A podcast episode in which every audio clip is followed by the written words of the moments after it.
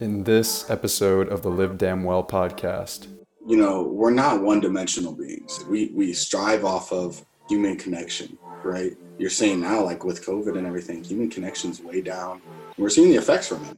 This interconnectedness is something that is not spoken enough on, and it's not the holism factor isn't nearly enough presented to a patient to make sure that they're keeping that check too. Letting them know there's not one part of you that doesn't work without the other part. It's those that Swiss watch principle of each gear has its place. And if a gear isn't working right, it can affect other places, right? And that can go from if I'm feeling bad physically, it can affect me emotionally, it can affect me with, you know, my spouse. It can have its detrimental effects and if we don't recognize it, it's going to catch up with us. Because all you know, you see patients and they're hurting and they're in pain, and you want to help them, but first you have to help them with the organ between the ears and say, "Listen, the body is is telling you something. We just have to figure it out." And there's hope, too. I mean, the biggest thing is we want to be a hope dealer.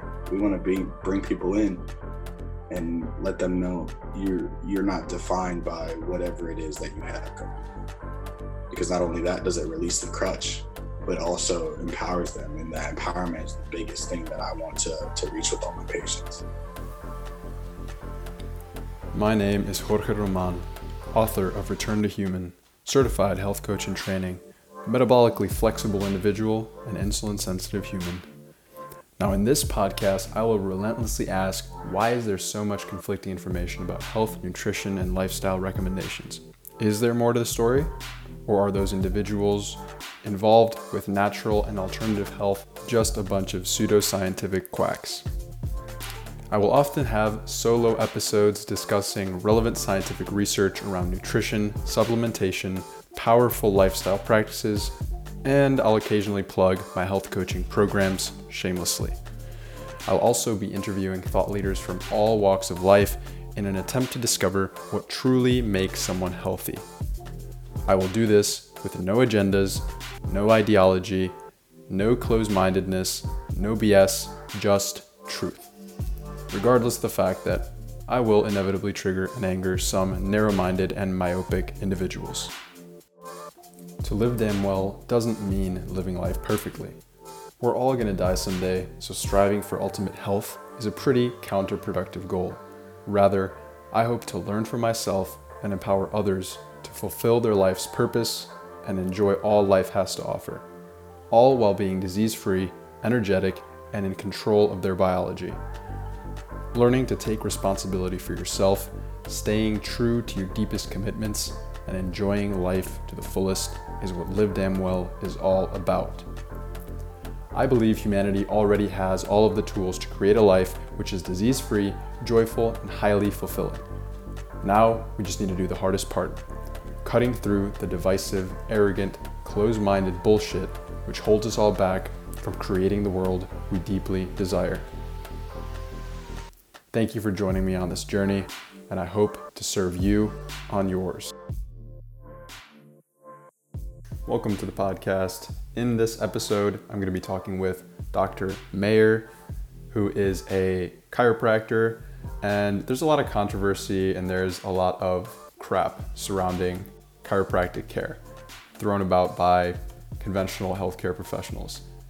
And so I asked myself, you know, is chiropractic actually something that's valid or are they correct? Are all of these people throwing shade at the field of chiropractic? You know, are they all right? This was a very good preliminary conversation. I definitely want to do another episode with Dr. Mayer to get into the weeds of the science behind chiropractic care. But basically, we talked about the different ideologies, the different paradigms between the conventional medical system, which seeks to numb symptoms of a much deeper issue of disease, and the different ideologies surrounding functional medicine and chiropractic care and how they really seek to actually heal the person and not just target one disease or one mechanism. Now, this was a very inspiring conversation, and I hope that you enjoy it. This is the Live Damn Well podcast. My name is Jorge Roman, and my guest today is Dr. Gates Mayer, a doctor of chiropractic with a Bachelor of Science in Kinesiology. Thank you for being here and welcome. Thanks for having me, man. Really excited for this one. Me too. So, we're going to start off just by uh, explaining a little bit of your story. So, how did you get into chiropractic, and how is that different from the MD route? Right.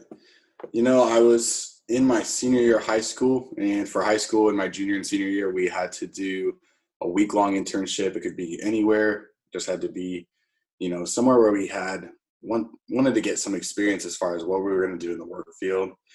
And I had no idea what I wanted to do. Junior year, I shadowed an orthodontist. I hated it. You know, I just uh, every part about it. You know, I was always I don't know if I was always more tired because I was there, if maybe I just didn't sleep enough the night before, but it was horrible. And if any orthodontists are listening, respect your profession. It's hard to do, but um, you know, I then the next year I was like, man, I still don't know what I want to do. A year had passed by. My sister was like, you should check out this this chiropractor. And I had no idea what chiropractic was at the time. Hadn't even heard of it. Uh, but she was like, yeah, he made me feel really good. You know, like um, after because she had been in a car accident.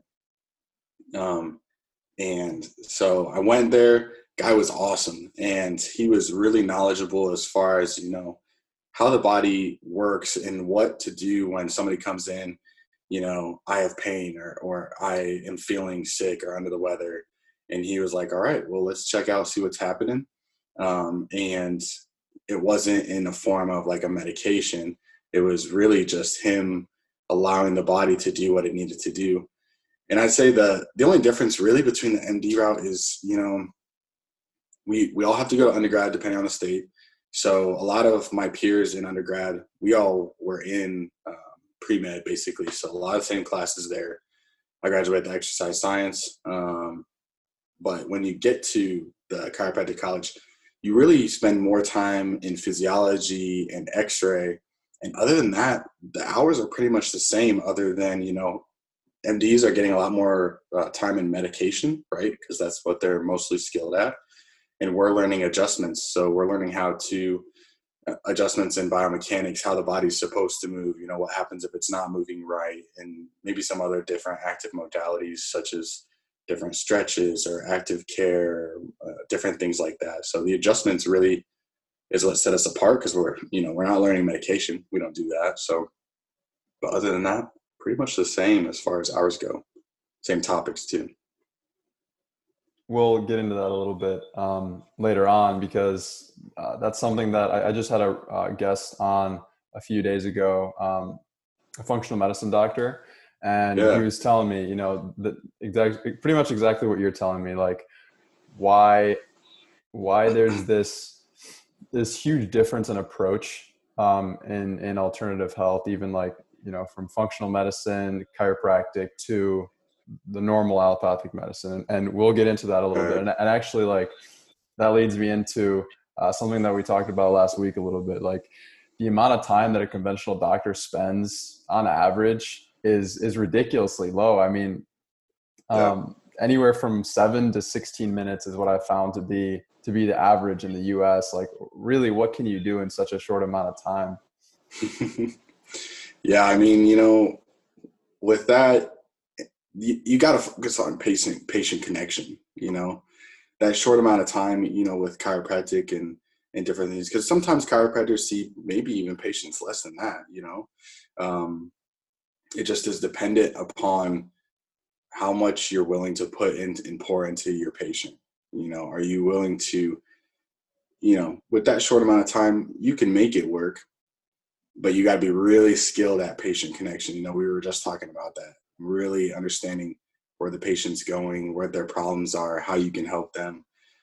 You're that coach. Um, so really in that short amount of time, it's hard. I can't even imagine, you know, like if I, I'm a baseball player. So if I was to get coaching from somebody and I'm like, all right, we're just to spend seven minutes learning this one thing. And that was it, you know, it'd be so super weird. And um, so our patients need more really. Yeah, that's a good analogy. Yeah. Um, yeah, but like the thing is, it, it's not necessarily, you know, it's not necessarily like a, a bad thing that uh, most doctors, like even functional medicine doctors, even alternative health doctors, like there really is not enough time. Like the reason Right. that you're going to a doctor or a chiropractor is because you know like there's something immediately wrong. There's something blatantly wrong with you right? So uh, the thing is that's that like that's good in the moment. And like yeah if you have some sort of bacterial infection like go to the doctor and, you know Right. get an antibiotic right? But the preventative part is the part that's missing. And that's the Right. hours and hours and hours of uh, education that you need to have with with a person. So um, for example like nutrition sure you could go to the doctor you could talk to him a little bit about nutrition but maybe he'll have like 20 30 minutes like max and that's really pushing it to talk about nutrition when you could spend days and days just on that same subject so Yeah. You know, I think that's something too what sets and I'm sure functional medicine is probably some of this, but chiropractic apart is because it's a compounding effect. You know, people always say, Well, do I have to see my chiropractor this much or do I have to come in?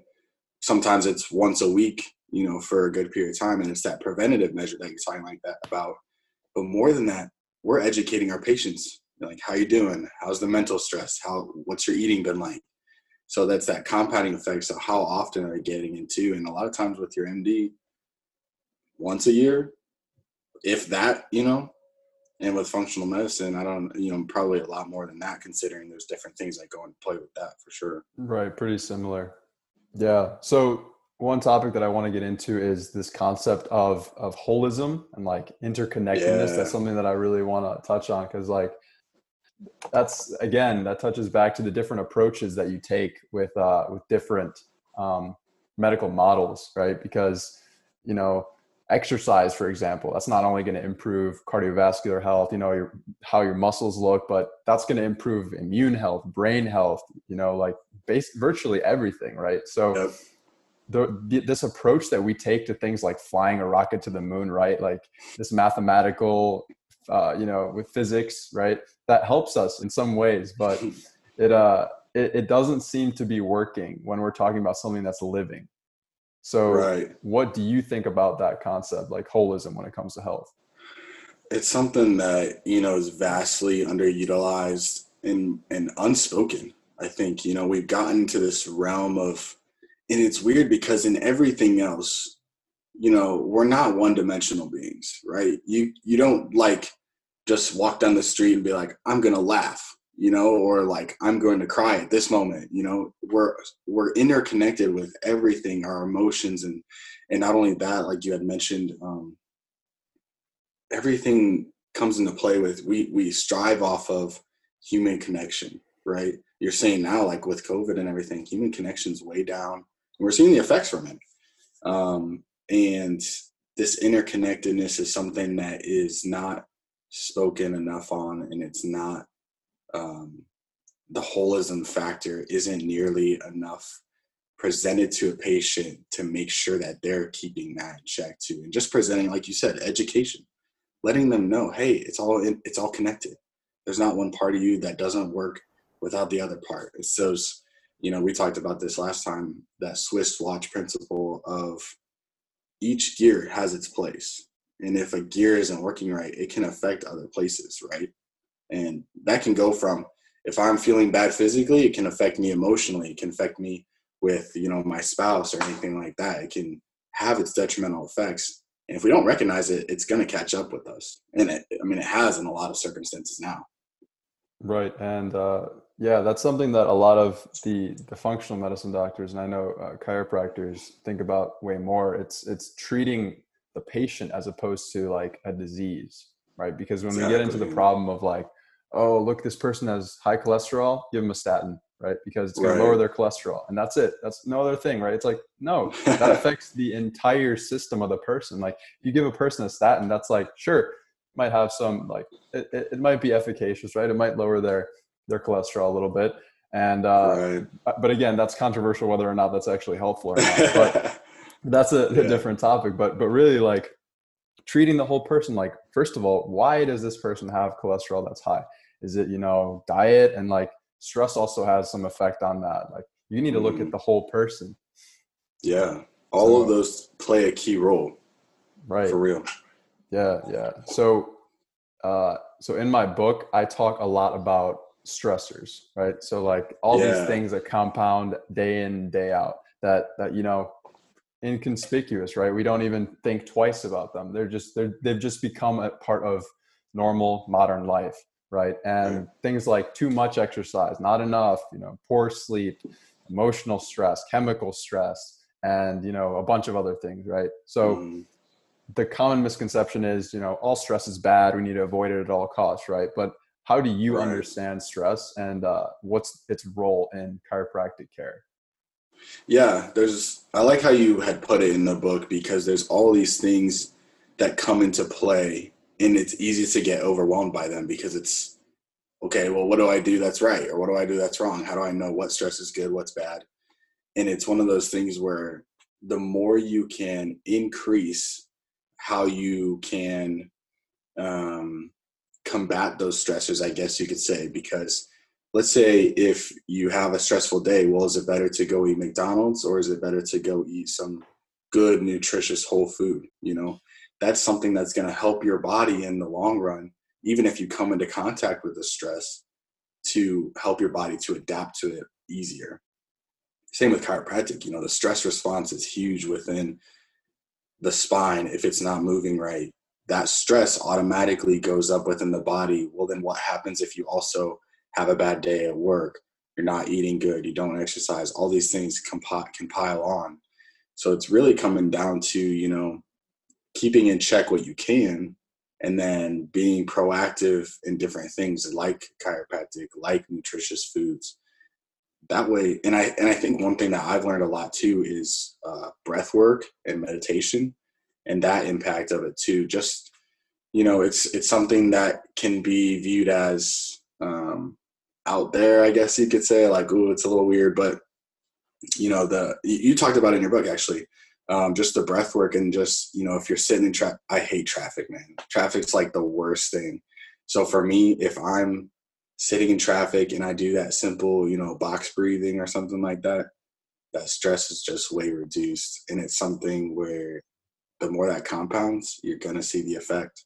And until you learn to control what you can, it's that allostatic load that we talked about. It's always gonna it's always gonna be there and it's gonna go and overflow sometimes.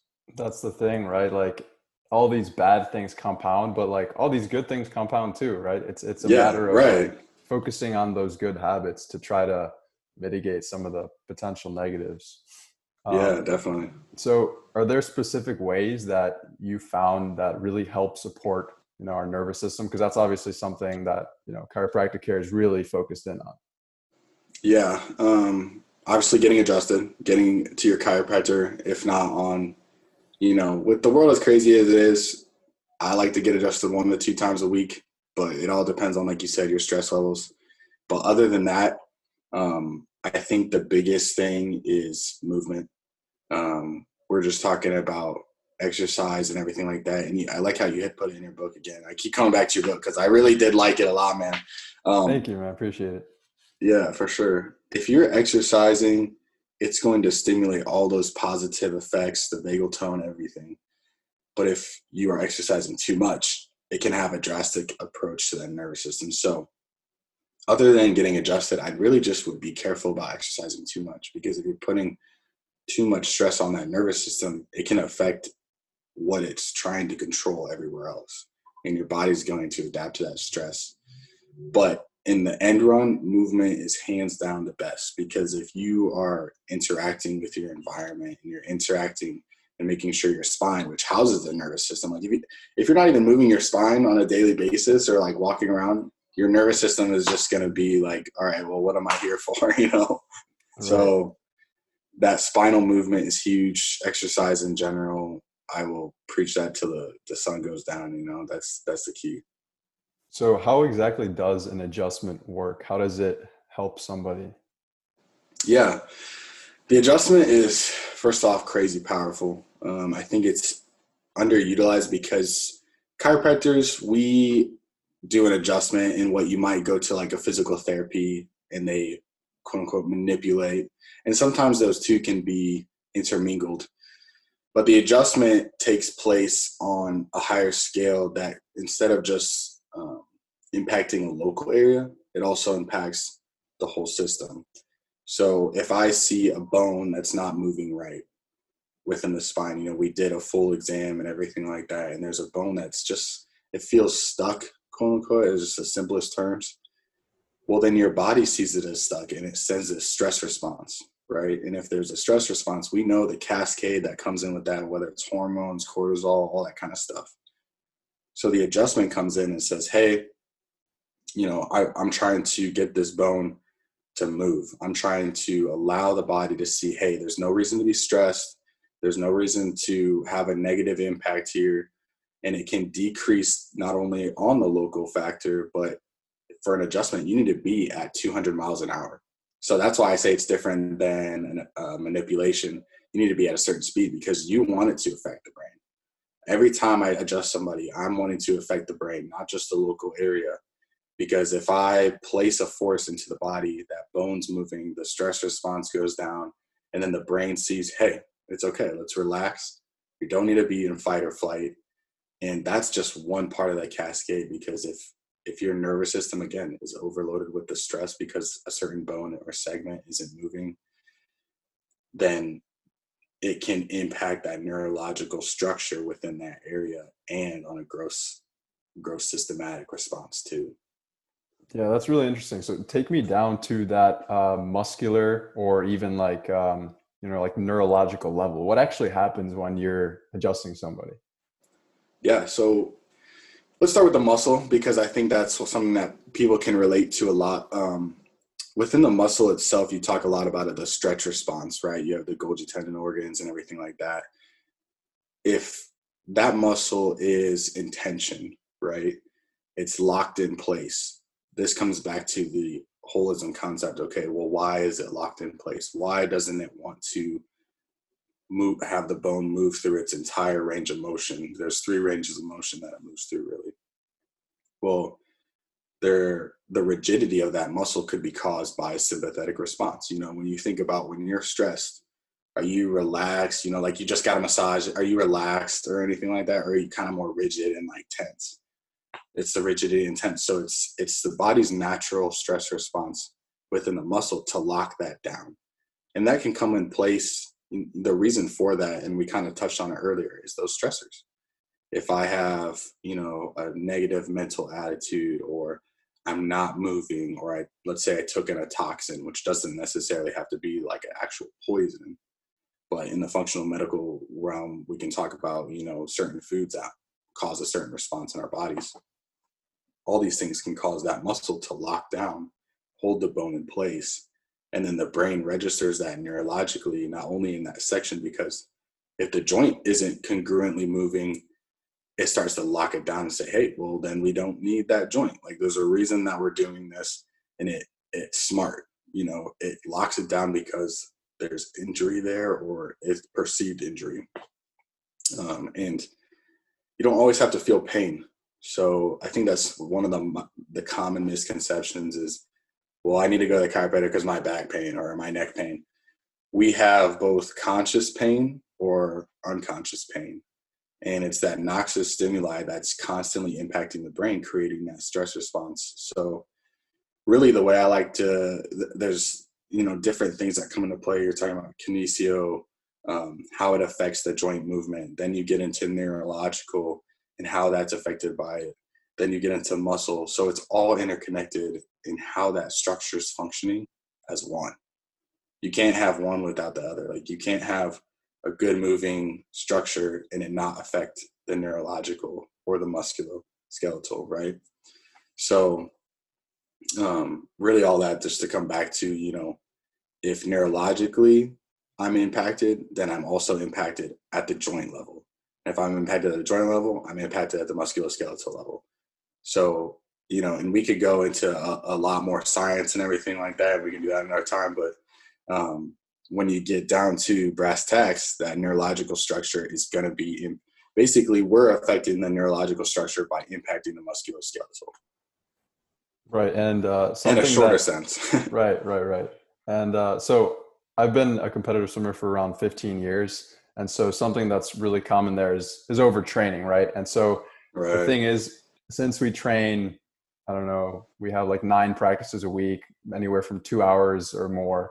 Um, yeah. It can really become easy, and it's really like necessary for people to become uh, like dull to pain. Like they like people work right. their pain. Like they, virtually everyone I know uh, that's been on the swim team has had you know one or more you know shoulder problems or back problems even or, or some sort yeah. of problem like that and like the thing is the the body is probably starting to get hurt or you actually feel like i can't move my shoulder anymore right? Like that's the point where it's it's way too much. Like at that point right. it's like oh well yeah you got to that point because you weren't listening to those small very subtle cues that you know you were hurting your body in some way. Right exactly. And it all comes down to that you know how are the joints? Are they congruent? Are they not? And that comes you know maybe that's why we experience no back pain for most of us until we're like 30 or 40 we put those years of stress on our bodies or if you get into swimming you got that competitive nature too right? Like if you're hurt well you're going to swim either way you know? You're you're going to push through it. So which then causes more damage and then if you don't correct it you're kind of you know you know how they say um you know i i sprained my ankle or like i this is what I use for patients. I go, they're like, I twisted my ankle, you know, 30 years ago, so it always hurts. So I'll say, mm. did you ever un- did you ever untwist it? You know, because it, it just gets them on yeah. like a, a level of like, oh yeah, I didn't do anything to correct what hurt it in the first place. Right. Quick intermission. So today I want to introduce you guys to Thrive Market. Now, I know I talk about it a lot, especially if you've heard my podcast, but there's a good reason for that. First of all, if you've tried eating healthy, tried going organic, tried going the whole foods route, trying to eat as little processed food as possible, that's great, but it can take a toll on your wallet, especially in the tough times that we're dealing with right now. So the amazing thing about Thrive Market is it's really very, very affordable. That's part of what Thrive Market wants to do is they partner specifically with only sustainable brands that provide quality products. The thing I love about them is even though some of their food is processed, it's minimally processed. Like we have stuff like dark chocolate with sea salt and almonds, sweetened with organic raw coconut sugar, and it tastes really great. So you don't have to sacrifice flavor for health, right? And that's something that I think Thrive Market really embodies. So the thing is, Thrive Market doesn't just offer really healthy snacks. They also offer things like shop by diet, where if you're paleo, vegan, vegetarian, keto, you can shop all of those things by that category, which makes it super, super helpful.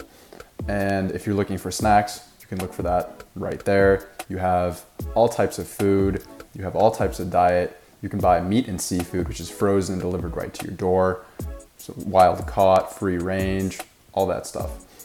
You can buy meals that are already pre made for you. There's wine for those that can drink, supplements, which are very high quality, beauty products, bath and body for kids, for your home, like cleaning detergents, even things for your pets, like cat food, dog food, etc. And the best part is it's delivered right to your door. So if you want to find out more about them and get a $24 free gift, and also as we lead into Black Friday, if you're listening to this in November, then they're gonna have pretty special offer with 30% off your entire order. Check them out in the link in the description.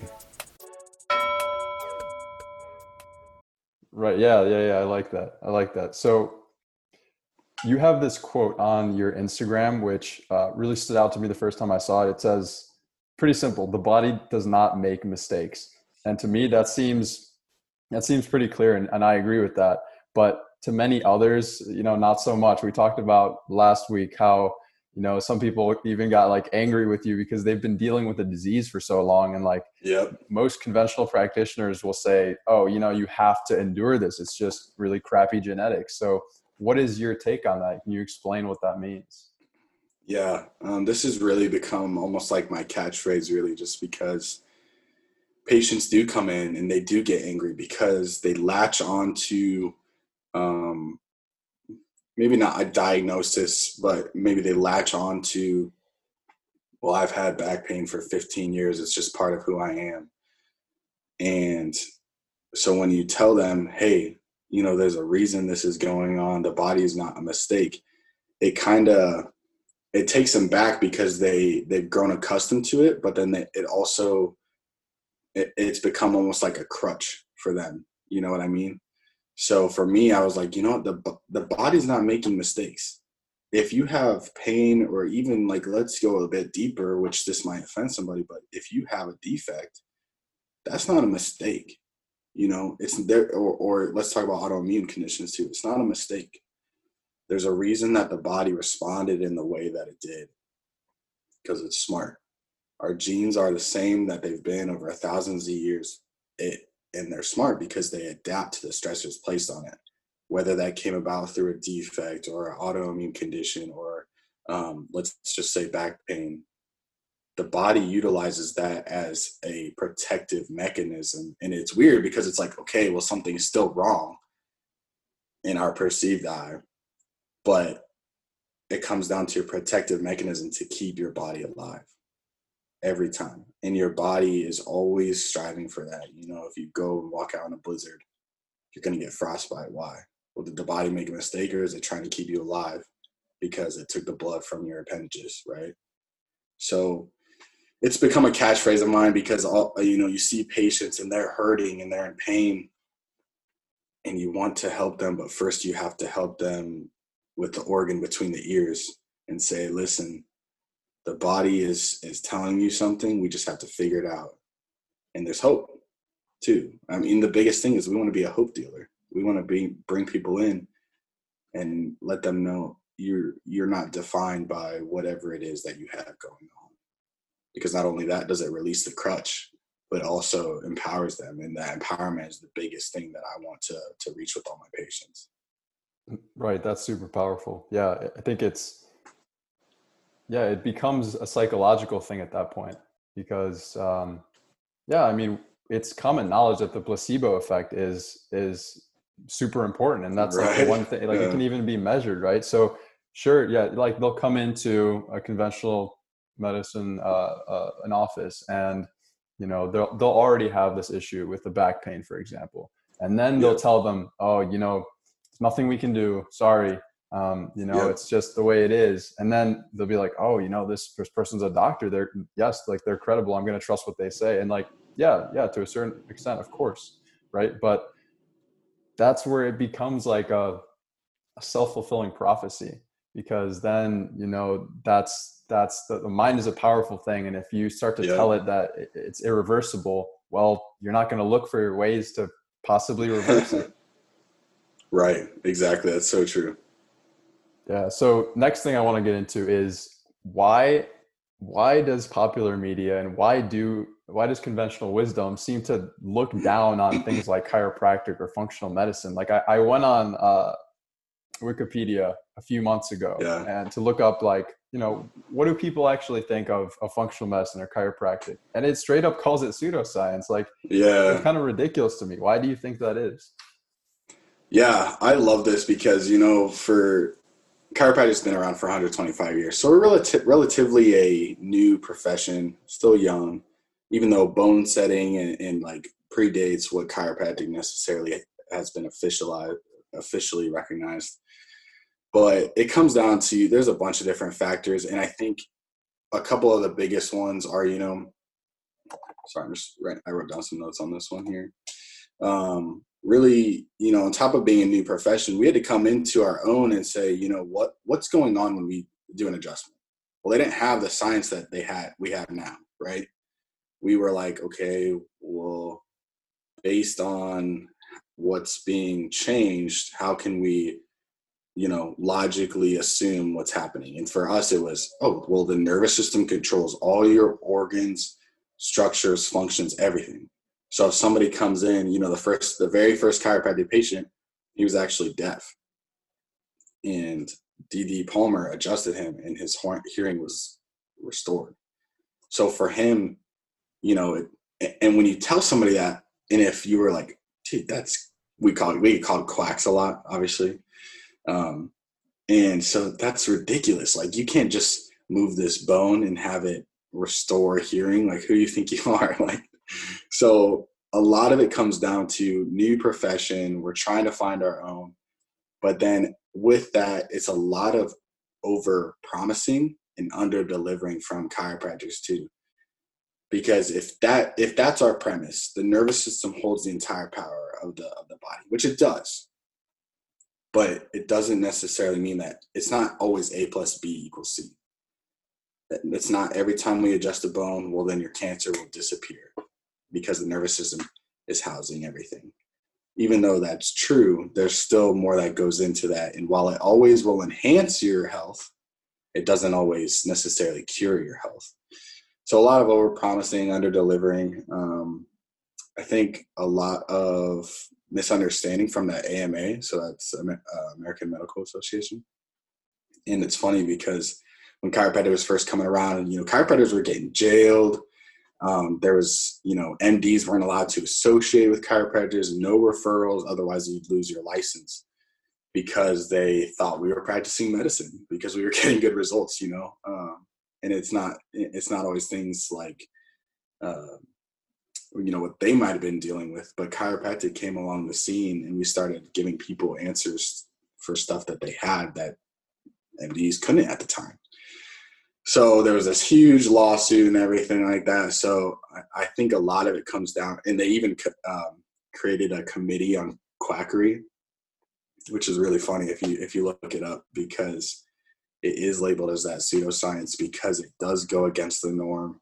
It goes against the conventional approach of um, pathology being the number one instead of health being the number one. Um, and for us, it it was you know we came into our own saying we want to make the biggest impact we can by utilizing something that's physiologically congruent with the body. And that's that's one thing that i love about chiropractic is physiologically congruent. We're not trying to you know it sounds funny but we're not trying to treat anything you know? Because of insurance we have to to make it look that way but we're not trying to treat your back pain. We're trying to get your nervous system to function optimally. And if your back pain ceases, awesome. But a good chiropractor isn't treating anything. We're just trying to enhance that nervous system. What the body does with that, that's where that power comes from. That's awesome. Yeah. Yeah. Which seems like quack- quackery to a lot of people. right. No, no, it definitely does. And it'll be a, a, fight which will be continue to be fought for a while. Yep, I think. Definitely um, will. And so something I've, I've come to learn recently and something that I talked about on a past interview with that functional medicine doctor is the thing is it's it's the thing that a lot of conventional practitioners use in order to you know justify that pseudoscience quackery statements that they make is absence of evidence right? Um, right. and the thing is absence of evidence doesn't mean evidence of absence and so nope. that's that's what they use to justify those those claims and what what they throw at at chiropractors and what they throw at functional medicine doctors and that's yeah. that's simply like at the foundation at least a very big part of it is it's a it's a funding issue like there's a right. lot of money in pharmaceuticals there's a lot of money in what mds have traditionally done um, right. and so there's a lot of studies you know to back that up and there aren't as many studies with functional medicine and probably i haven't personally looked but probably not as many in, in chiropractic care either. And so yeah. that's that's part of why they justify those statements. Yeah that's definitely true. And in in a world of evidence based now is the big thing. But i love that quote because it's it does come down to funding. It comes down to you know both you know, not that functional medicine is necessarily new, I guess, but it can be considered a new profession. You know, you just you don't have anything. You know, you're starting off of an idea that you know I know how the body works, and for me, that's evidence alone. If you, if you have something that's physiologically congruent, such as functional medicine or chiropractic, I mean, why isn't that talked about enough? I don't know. But that that I think you nailed it on the head right there. I'm gonna do a few few rapid fire questions here at the end, but um, right on.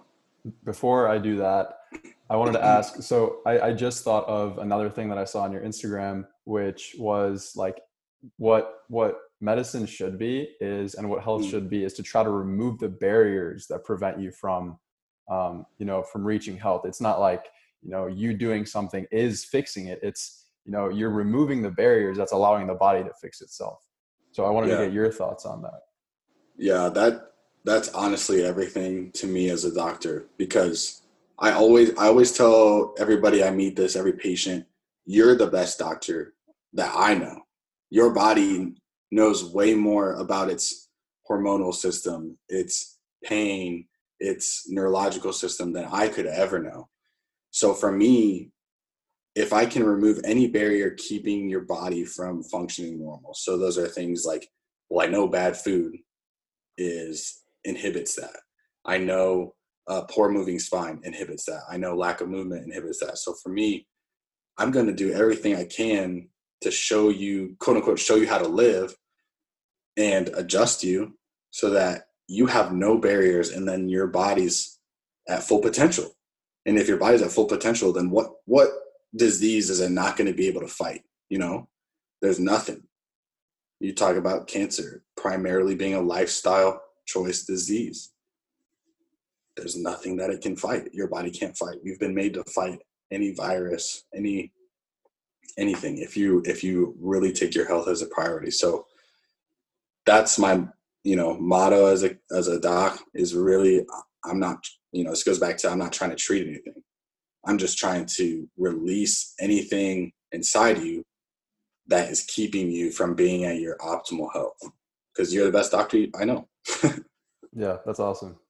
And uh, it's it's kind of controversial to be saying a little bit of, of what we're talking about right now because right now there's this huge um, there's this huge fear that's going around over over a virus right now, right? And um, right. it's it's this conflict between germ theory and terrain theory, really. And the thing is, um, obviously, it's still it's still pretty controversial, but uh, a concept that I've learned recently is, you know, a, a healthy body cannot support disease. So an unhealthy body welcomes in disease. And you know, like all of the all of the research that I did leading up to to my book Return to Human is is really showing that with with all of the statistics that we now have. I mean, we have like what 94% of people who died from it had you know one or more i think the average is two comorbidities right like that's that's Right. profound that's severe and, and so most of those are actually lifestyle based i would say Yeah. Yeah, it's definitely something where it it shows us exactly how vulnerable we are because of how we live and how the rest of the world lives. Because if I, I, I when this thing first came about, I was like, I can't wait till the data comes out to just see the impact of who got it, what was their lifestyle like, what else did they have going on. Because, like you said, a healthy body does not welcome disease, and it never has. You know. Right it's also and this is i just did a, a podcast on that with with a few of my friends on this um, like what does healthy actually mean? And it's difficult to define that right now because we're living in this uh, especially in the us in this epidemic of chronic disease. We have like you know 60% of adults with one or more 54% of children with one or more which is uh, it's, it's terrifying it's horrible. And Yeah. um, you know that's become the norm now like if i go if i go outside and go on a walk you know it's that's more than every other person will have one or more you know they'll be taking a medication probably. It's more than likely. And so so it's it's it's tough because so many people even those 6% that maybe didn't have a comorbidity i can assure you they probably had some sort of maybe they had a deficiency in something. Like i i can't say that and i'm like i don't have the evidence right now to support that but Right. my theory is a lot of those people probably had some sort of um, you know subclinical deficiency in something or or Right. even like a deficiency that wasn't you know seen as important enough to be called a comorbidity Yeah, that's very true. And something that we do in my office or we're going to do is is immune system testing, not seeing, you know, how your immune system is quote unquote um, fighting a pathology, but where your levels at, you know, because like you said, there could be some subclinical thing that's going on because we're not nowadays in the US, we're not taught about health. Health classes are kind of becoming a past thing to have. And if we can see how the immune system is functioning, then then what's gonna stay in what's gonna keep us from getting there? And that six percent, like you said, I yeah, no evidence, but we know we know how the body works. So right. Right. All right. So I don't want to keep you too much longer. So uh, these next few questions are going to be just like rapid fire. So cool. What is the one aspect of health which you have personally found to be the most important when it comes to improving someone's health? Um, kind of hit on this earlier. Other than the adjustment, movement, hands down, exercise is going to mm-hmm. be, yeah, definitely going to be. You just look at. I think you mentioned it earlier. You just look at all the positive effects that come out of exercise and movement. You you can't beat it. You know. Yeah, absolutely. And so, just to uh, sidetrack a little bit here. Yeah, um, for sure. What types of exercise would you specifically recommend?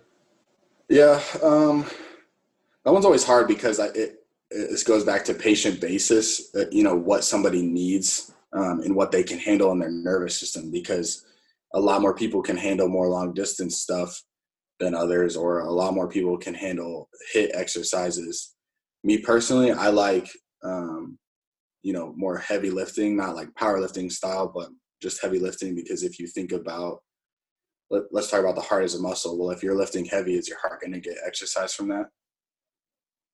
Right. Every time, you know, every time it's going to get exercise from that. So it's it in itself. Maybe you're not focusing on that heart like you can at HIIT. So I, I prefer to do heavy lifting, and then on the day off, if if I'm doing, um, you know, uh, usually some type of yoga or uh, core exercise you know, I find that works best for me. That might not work best for everybody. And then usually at least one day a week, I'll, I'll try to do um, like some sprints or, or um, more cardio based type of thing.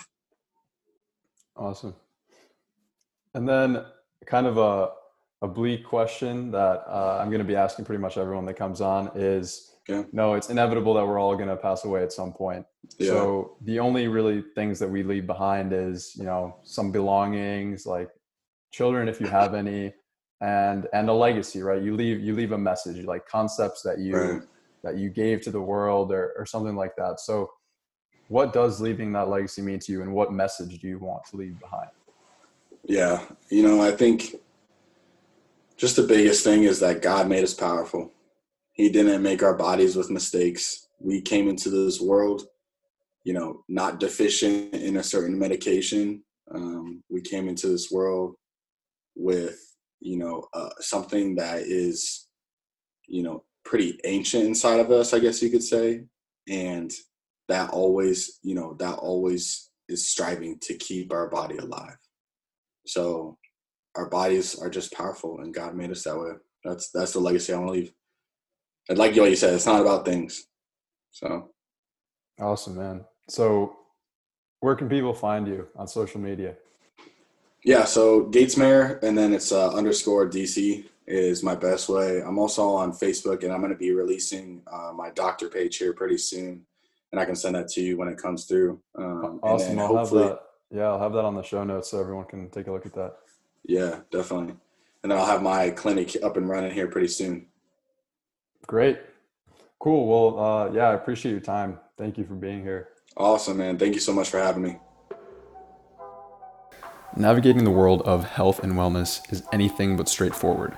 So, if you're a little bit confused as to, you know, what things are harmful, is this food good, is this food bad? Well, spoiler alert, it's not that simple.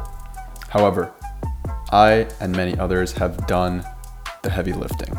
So I put together a book called Return to Human How Modern Medicine, the Media, and the Mundane Have Destroyed Our Immune Systems and How to Move Back Towards Optimal Health. The full version is available on Amazon. Now it's around 70 or 80 pages, and so it's really a simple guidebook that you can use and an introduction to all of the major aspects of health, which is why I think it's so helpful for people who are kind of confused and lost. Here's what I cover. I cover the top six aspects of health, which, if compounded, if combined together, and all of these things are done properly, then you can have amazing effect on your overall health because you know unlike what many health gurus claim one thing will not make a healthy person. Multiple things will give you a 1%, a 2%, even a 10% if you're lucky increase in your overall quality of life. Now, that's what I set out to do when I wrote this book. So, I cover those top six. I tell you very, very simple things that one, damage your immune health and your overall health. Two, how you can do the appropriate thing based on research, right? And it's not a medical recommendation. Of course, I want you to do your own research. You are responsible for you. But it's a great starting point if you're a little bit confused. Now, I understand that right now you may not want to dish out a few dollars, even though it is $3 right now on Amazon. That's okay because mindset is inextricably tied to your immune health. So, your emotional state, your mindset, all of that directly affects how your immune system functions in response to a virus or bacterial infection and so forth. So, I made that chapter 100% free for you to download. It gives you some very simple tools that you can use to reduce stress, to calm the nervous system, all in a way that's free or very, very affordable. Now, if you want that, you can click the link in the description, which says free download to chapter two, or simply head over to livedamnwell.com. I hope you check it out. I hope it helps, and I'll see you in the next episode.